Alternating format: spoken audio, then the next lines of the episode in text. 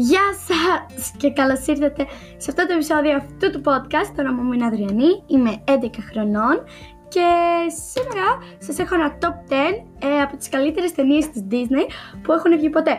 Οπότε, αν είσαι φαν της Disney, αυτό είναι το επεισόδιό σου. Επίσης, θα με βοηθούσε αν ακούγατε και τα άλλα μου podcast.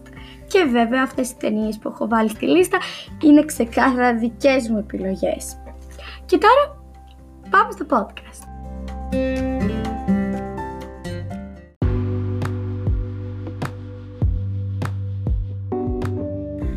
φτιάξει μια πάρα πολύ ωραία λίστα και ελπίζω να την απολαύσετε και πάμε κατευθείαν.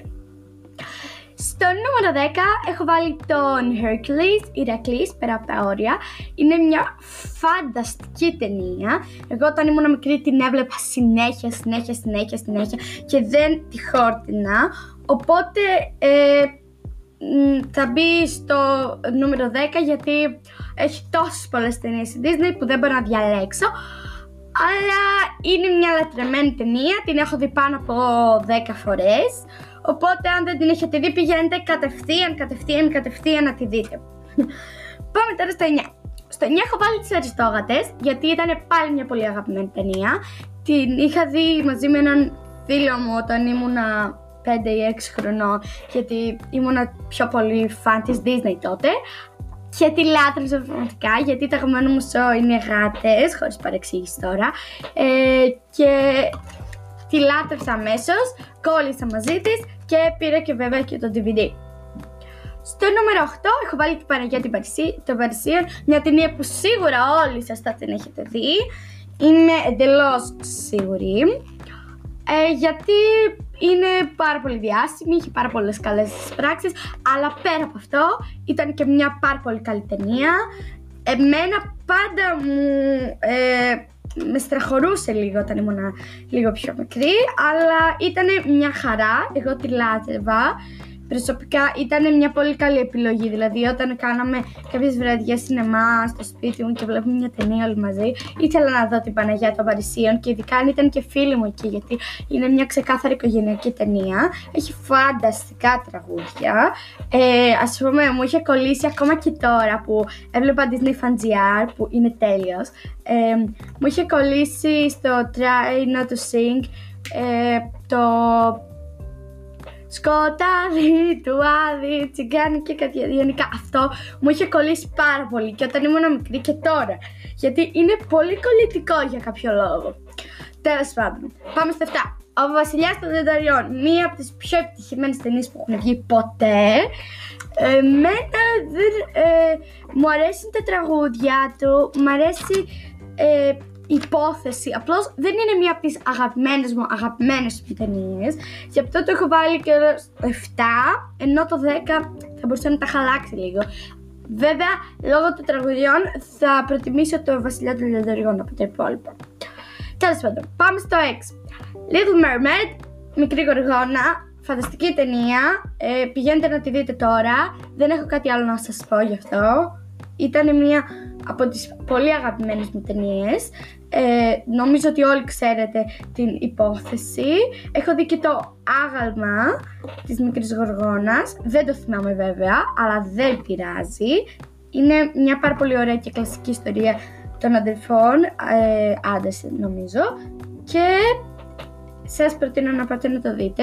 Βέβαια δεν ήταν τόσο δημοφιλής όσο ξέρω εγώ ο Βασιλιάς των Δενταριών, αλλά δεν πειράζει καθόλου, είναι πάρα πολύ ωραία εξίσου. Πάμε στο πέντε που έχω βάλει τη Μετάμορφη και το Τέρας. Στο πέντε για μένα θα ήταν και το live action και το κανονικό, γιατί πραγματικά είχε πάρα πολύ πλάκα. Σμόλου μια το κερί ήτανε ταύτιση εντελώς. Εγώ γελούσα γεν, γενικά όλη την ώρα, ήμουνα γύρω στο χιχιχι και χαχαχα. Ε, οπότε είναι μια από τις αγαπημένες μου ταινίες που πιστεύω ότι αξίζουν να τις δει κάποιος, γιατί είναι η μόνη πριγκίπισσα της Disney που διαβάζει βιβλία, είναι λίγο πιο δυναμική από τις άλλες, μου άρεσε πάρα πολύ αυτό. Και τώρα που την είδα και όταν μεγάλωσα λίγο, συνεχίζει να μου αρέσει το ίδιο. Στο τέσσερα έχω τον Αλαντίν.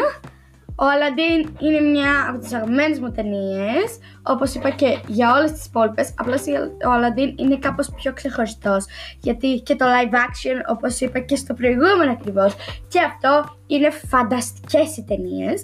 Μ' αρέσει πάρα πολύ η ιστορία, είναι πάρα, παίζουν πάρα πολύ καλή ηθοποιοί και στις μεταγλωτήσεις και παντού. Είναι τόσο, τόσο καλοφτιαγμένη ταινία. Έχει πολύ καλό animation και είναι τέλεια.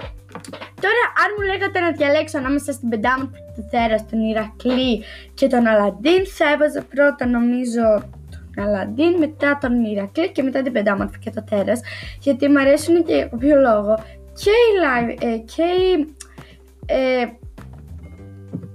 πώς να το πω, μου αρέσουν και live action της Disney, αλλά πιστεύω ότι ο Αλαντίν ήταν καλύτερος στο animation. Βέβαια, δική μου γνώμη είναι αυτή, δεν ξέρω για τη δική σας. Τέλος πάντων, πάμε στο επόμενο τρία, The Parent Trap. Είναι ίσως μία από τις πιο άγνωστες ταινίες της Disney, αλλά εμένα πιστεύω που μπορούσα να την είχα βάλει και στο ένα. Την είδα πάρα πολύ πρόσφατα, είναι μια ταινία του χίλια εννιακόσια ενενήντα οκτώ, που είχε βγει και πιο παλιά, με, νομίζω με τα Δίτμα Όλσεν. Είναι μια πάρα πολύ ωραία ταινία, ε, που είναι, είναι, πώς να το πω, έχει και αγγλικό κομμάτι, οπότε εμένα μου αρέσει. Είναι λίγο πιο παιδική η τροπή, επιτέλους κάτι με παιδί και όχι με πριγκίπισσα, με πρίγκιπα και όχι με έρωτες, γιατί πραγματικά το είχα βαρεθεί αυτό το μοτίβο.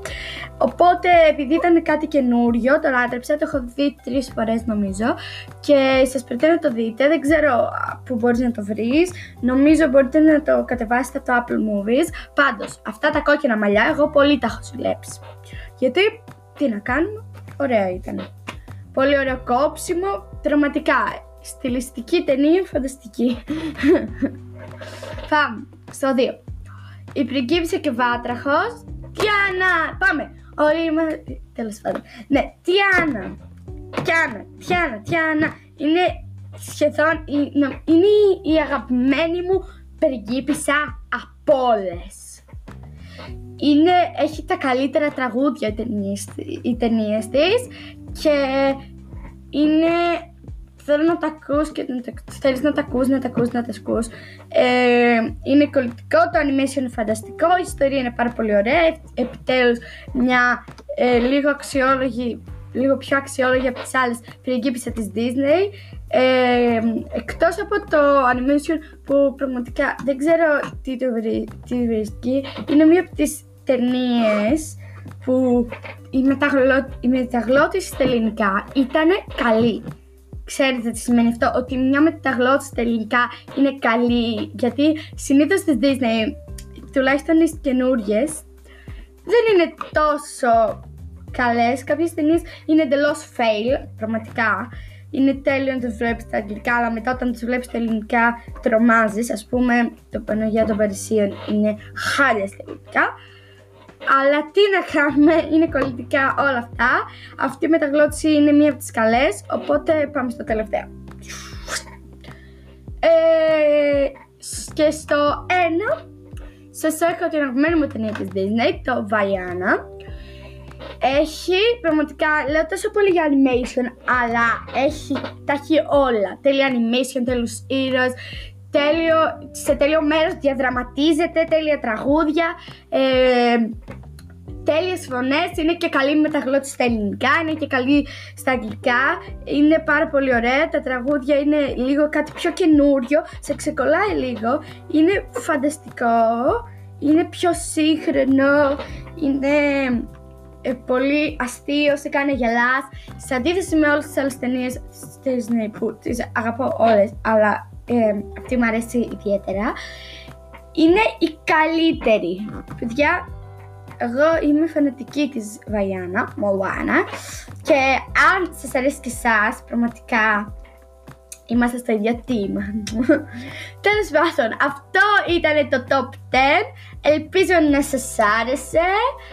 Ε, και ελπίζω να έχετε ένα τέλειο μεσημέρι και ελπίζω να μου κάνετε ένα share. Γεια σας!